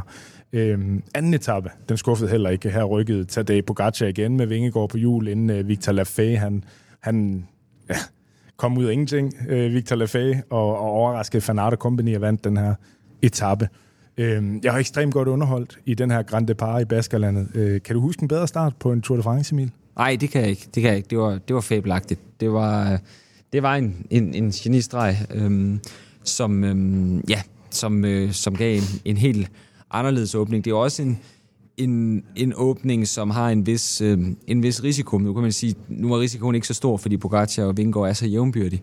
Men hvis nu øh, vi havde, havde, hvis man havde haft den start, i, øh, i øh, 21, hvor, øh, hvor man gik ind til, øh, ja, måske, måske mere i, øh, i 22, hvor Roglic ikke helt var så god i 21, der var der stadigvæk noget, noget diskussion om, om Roglic og Pogacar ville, ville være på niveau. Ja. Men, øh, men hvis man så på, hvordan Pogacar han, han gjorde turen øh, i, i, øh, i øh, hvad hedder det, 21 ret kedelig allerede fra første bjergetappe, fordi han bare kørte fra alt og alle, ja. så er det jo, indebærer det jo også en risiko at lave sådan en start, fordi man kunne godt have risikeret, at Pogacar som sagt, risikoen var ikke stor, fordi Vingegaard var der, men hvis Vingegaard ikke havde været der, så, så er det en risiko, fordi så kunne Pogacar været kørt fra alt og alle på den første ja. dag, og så han måske have sat et minut i banken, fordi de ikke kunne samarbejde bagved, og så var det løb lukket på første dagen. Ja. Øhm, så så det, er, det er klart, det er også en risiko. Ja. Men, men når, når jævnbyrdigheden er der, så var det ja. jo altså, virkelig, virkelig underholdende, i stedet for at man... Øh, øh, man sidder og venter på, at der bliver, bliver spurtet til sidst. Hvad du siger det her, Emil, det her med, at, at øh, der er Vingegaard på Gratcha,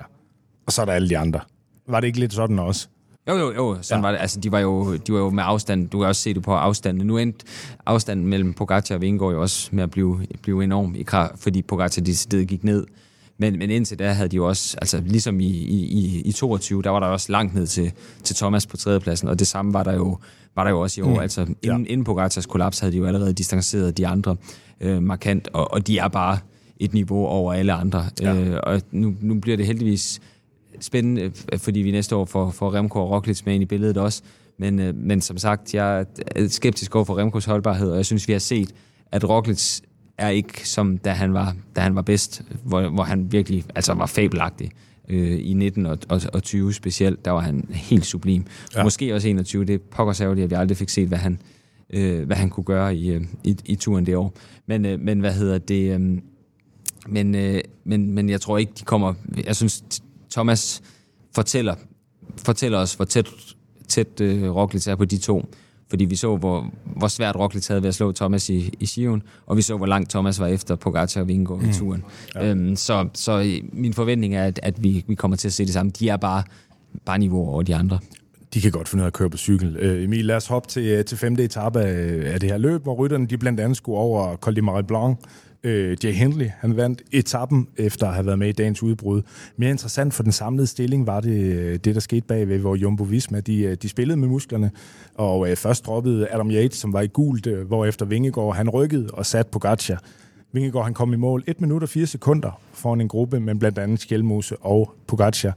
Og så gik snakken Emil, om Pogacar stadig var mærket af sin brækkede hånd fra Lies Baston Lies, om øh, det havde gået for meget ud over forberedelserne, og det var derfor Vingegaard, han, øh, han kunne køre fra ham med, med to fingre i næsen, øh, på trods af, at han havde fået klø i Paris-Nice.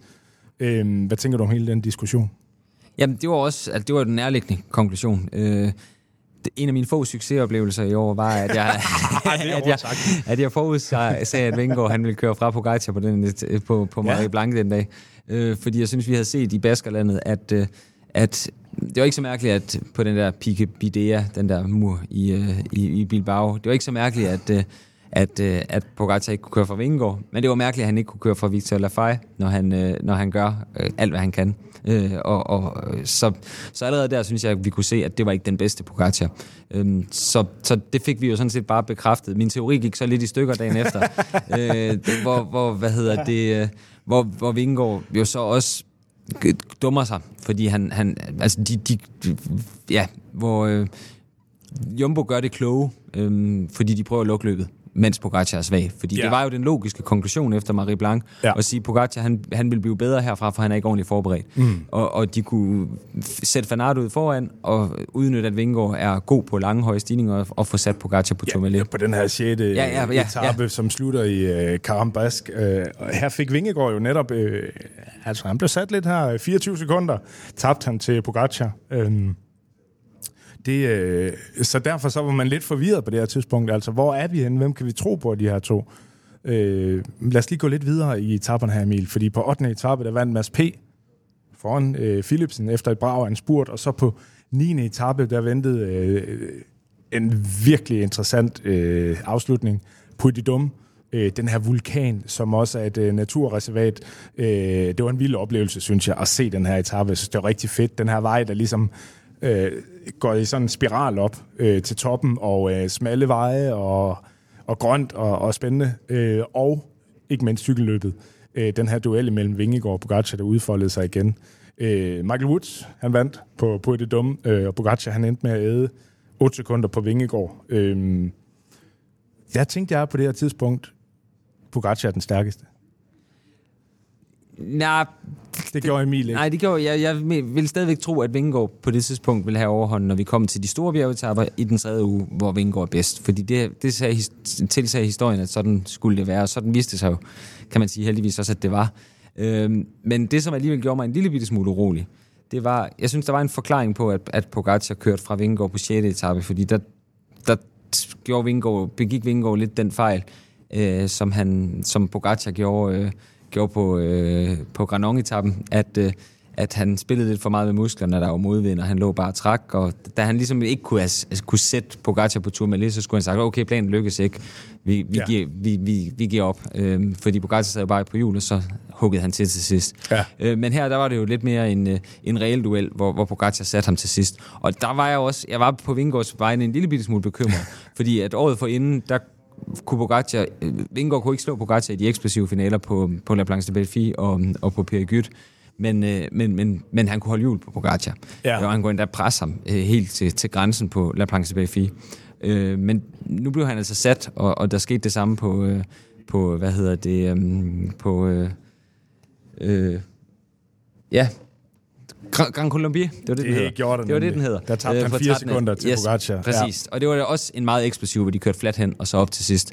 Øhm, så det var Pogacar i taber, men hvor, hvor han ikke kunne holde hjul på ham. Så jeg blev en lille bitte smule bekymret, øh, men jeg vil, vil, havde stadigvæk en tiltro til, at, at, at, at når forskellen var så lille i Pogacars terræn, så vil, øh, vil Vingegaard stadig have, have overhånd i Vingegaard terræn. Ja. Ja, som du siger på Grand Colombier, det var 13. etape, Kwiatkowski han vandt, og, øh, og det endte altså igen med, med den her duel, hvor, øh, hvor Pogacar, han har også noget af et punch, ikke? Øh, men øh, hvor han så øh, sætter Vingegaard, som kun havde øh, 9 sekunder nu, øh, ned. Øh, dagen efter til uh, Port du Soleil, der var det som om, at Vingegaard, han øh, for første gang siden øh, sidste års Tour de France, tænkte, at nu handlede det ikke om at følge Pogacars angreb, øh, men at holde sit eget malende tempo. Øh, sådan virkede det i hvert fald. Øh, og derigennem begrænse nederlaget. Øh, Pogacar han angreb igen, den her gang med 3,7 km til toppen. Vingegaard slap, fandt sit eget tempo og kørte ham ind igen med 1 km til toppen. Er det rigtigt? Øh, Husker du det også sådan, at, at øh, når det var en anden måde at køre på? Ja, det må sin etappen ikke. Der slutter jeg Morsin 14. etape, ikke? Nå, jo, Ja, den 14. godt, ja, godt. Det var, ja, jeg skal Ja. bare lige være sikker på, at det, vi, vi snakker om den samme etape. Yes. Ja, ja, det, det var faktisk den, der jeg blev bekymret. Fordi det, okay. jeg havde på, på forhånd udpeget to, Ja. to Vingegaard-etapper, og det tror jeg også, Vingegaard selv havde. Ja. Col d'Italos, også, som var den store Vingegaard-etappe, og så den her. Ja. Og, øh, og, Ja. og, det, og der, det var også den første dag, hvor, hvor Jumbo gik i offensiv. De gik i offensiven på 6. etape, men det var ikke en del af forhåndsplanen. Det var fordi Pogacar havde vist svaghedstegn. Så ændrede de planen og tænkte, nu må vi se, om vi, vi kan Ja. ramme ham, mens han er svag. Ja. Men den her etape, det var tydeligt, det var en, det jeg havde sat sig på. Så der kørte de den der strategi. Der kom jo nærmest ikke et udbrud hele dagen, fordi hvor Jumbo bare most igennem, fordi ja. nu skulle dagen være så hård, hård som muligt, så Vingegaard kunne køre fra til sidst. Ja. Så det var den første Vingegaard-dag. Øhm, og der, der begyndte jeg at tro, nu var jeg ikke sikker på, at han vandt længere, øh, fordi at, øh, at en ting var, at, at han ikke kunne køre fra ham, men at det var Pogacar, der skulle, der skulle køre fra Vingegaard, og Vingegaard, der skulle begrænse tabet. Og nu blev det mm. hele jo så lidt ødelagt til sidst af, af, af, hvad hedder det, af den der motorcykel-episode, som, Ja. hvad, hvad betød det for spurten med om Ja, det er det her, hvor? Pogacar han rykker, og så Ja. bliver han ligesom bremset af en motorcykel, fordi der er tilskuer ved siden Ja, af motorcyklen, og han kan ikke komme forbi, og så er det i stedet for Vingegaard, der tager han nogle bonussekunder. vinder spurten på, om bonussekunder, som Pogacar jo burde vinde, fordi Ja. han er meget mere eksplosiv. Så det blev lidt mudret af det. Ja. Ja. Men det var i hvert fald det, det, det, det, det var en dag, hvor Vingegaard skulle have været i offensiven, som lige pludselig blev øh, en offensiv dag, der blev til en defensiv dag. Ja. Og det var ikke meningen. Nej. Øhm, og derfor der, der begyndte jeg faktisk at, at, at blive, øh, blive, øh, blive bekymret på hans Ja. vegne. Ja, godt. 15. etape til Mont Blanc, det var på mange måder mere det samme. Øhm, men så kom den her enkeltstart til Complot, øh, og så er det slut. Så med det slut. parløbet. Øh, Vingegaard, han kørte en af de vildeste enkeltstarter, jeg har set i mit liv. Han satte Pogacar til vægs med 1.38. Øh, det kan man blandt andet høre en, øh, en podcast-episode om her af Bagerstop, hvor Frederik Muff han analyserer det. Øh, han rystede cykelverdenen, og øh, Emil, du skrev sådan her på feltet.dk's liveblog øh, på dagen. Du skriver, wow, Vingegaard øde med 33 sekunder på sidste stykke. Han knuser Pogacar med 1.38. Det var den enkelte start, der skulle afgøres på sekunder. Jeg er målløs. Kan du huske den følelse, du sad med? Ja, det var helt, helt abnormt. Øh, hvad hedder det? Jeg kan, i jeg kan huske, at jeg havde Vingegaard øh, som, som favorit til enkeltstarten. Øh, den der 15. etape, som, som, hvad hedder det, som, øh, som de kørte der, der, der blev jeg faktisk lidt optimistisk igen på Vingegaards vegne, fordi der virkede Pogacar meget svag i forhold til, hvad man ville forvente, og der synes jeg, vi så det første tegn på, at nu var han ved at blive mærket, fordi der, der, var- det var en perfekt Pogacar-finale, og der, de angreb, han kom med, altså det var Vingegaard så ud som om han parerede dem, afparerede dem med, med begge fingre i næsen, og, og det, han angreb mere af pligt end af, af, af, af, overbevisning. Ja. Øhm, så, så, så der, i forvejen har Vingegaard altid slået Pogacar på enkeltstarter i den tredje uge. Øhm, så, så, så jeg havde ham som, som, som favorit, Men, men han, altså, det jo helt, helt en abnorm mængde. Altså, hvis man skal sammenligne det med noget, er afstand, men hvis man skal sammenligne det med noget, så er det lidt den, den følelse, man havde, da, da, da Pogacar selv gjorde det den anden vej mod Roglic i, øh, ja. i, i, i 20. Altså det der, hvor, hvor, hvor, hvor kom det fra? Øh, ja. at det skulle være så, så ekstremt. Nu kan jeg ikke huske, fordi det var jo ikke fordi Pogacar, måske, vi ser dagen efter, at han er ved at gå ned, men han gør jo ikke nogen dårlig start. Han, han bliver nummer to, og jeg tror, ja. at, at Fanart, Fanart på tredjepladsen, han er over tre minutter efter, eller noget i den retning. Altså det er sådan, øh, så, så Pogacar, hvis, hvis ikke Vingegaard havde været der, så havde Pogacar knust alt og alle og vundet suverænt, og så havde vi snakket nej, hvor han god. Øhm, ja, vi ser jo Pogacar indhente Carlos Rodriguez lige inden stregen, ikke? Og, ja, ja. Øh, og, og køre en rigtig fin enkeltstart, og så kommer Vingegaard og gør alt rigtigt på dagen og rammer nogle vanvittige vattal og sådan noget efter sine også. Og ja, det var, det var ret vildt at, at se. Øh, dagen efter, Emil, som du også øh, kom ind på i starten, i forhold til det mest dramatiske øjeblik, jamen der var det definitivt game over for øh, Pogacar på den her øh, vanvittige hårde etape fra Mont Blanc til øh, Chaucheval. Øh, der lød det pludselig sådan her i radioen.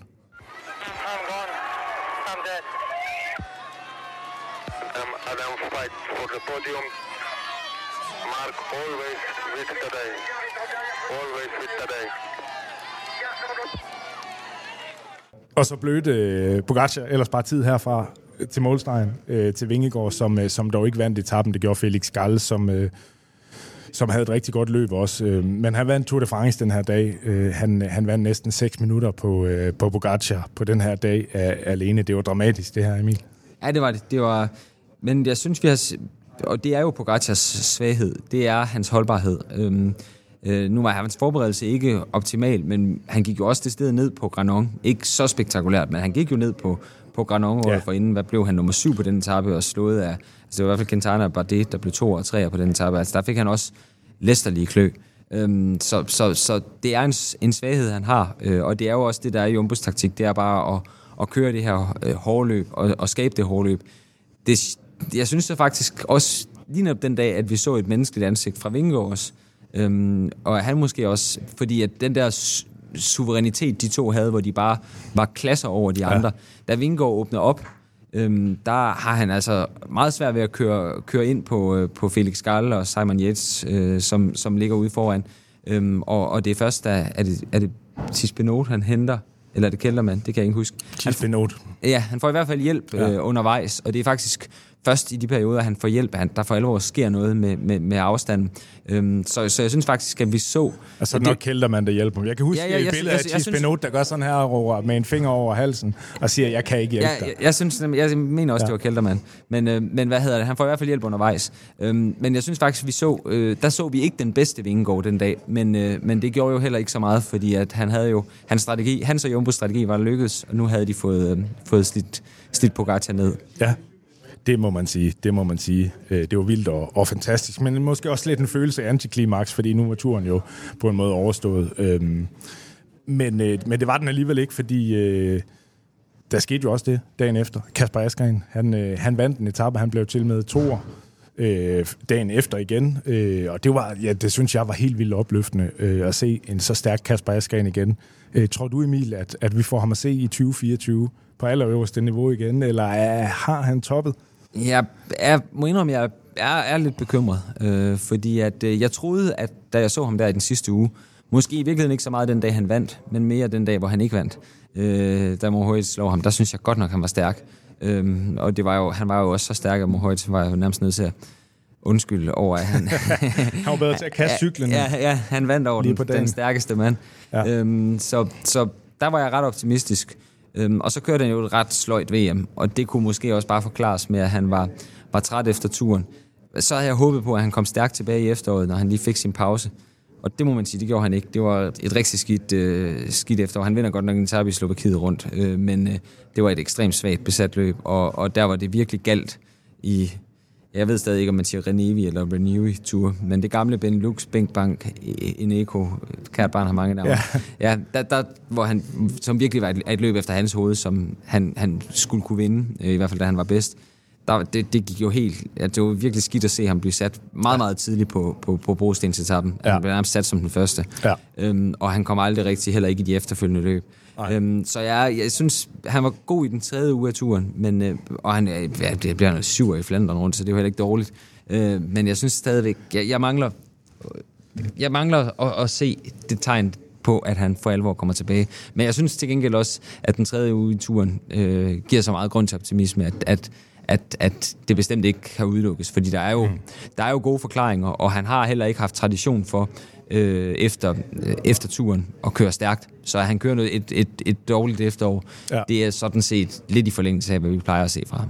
Ja, godt nok. Eller, det er det jo ikke, men, øh, men lad os hoppe videre. Vingegaard, han vinder jo øh, med næsten 8 minutter ned til Pogacar og Adam Yates for 10 minutter efter på tredjepladsen af den her Tour de France.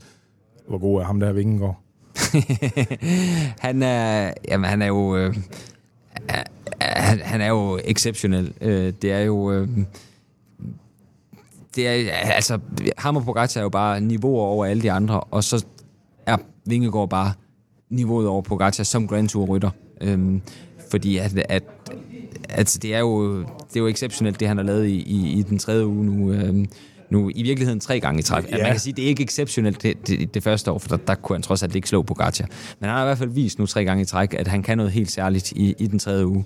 Øhm, og, øh, og, og det er jo, i forvejen synes man jo, er, er, viser Pogacar jo, at han i hvert fald som, som, som alsidig cykelrytter er noget helt særligt, fordi han laver jo nogle ting, som man ikke ser andre lave.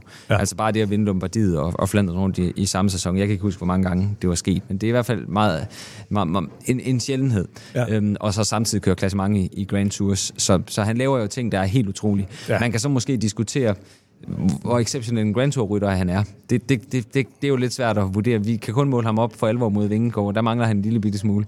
Øh, men, men, men alene det, at Vingegaard på Pogacar er så meget bedre end alle andre, øh, det, det, det gør, at, øh, at, at Vingegaard han falder i hvert fald ind under kategorien fænomen.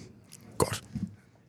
Han var også god i Vueltaen, Vingegaard. Øh, han blev øh, som bekendt nummer to efter den evige hjælper, Sepp Kuss, øh, som bliver etter, og så blev Roglic nummer tre. Det her løb, det gider jeg ikke rigtig gå for meget ind i, fordi det var på mange måder en, en uforløst og irriterende oplevelse, synes jeg. Øh, men bare lige hurtigt, hvad synes du om det her løb, Emil?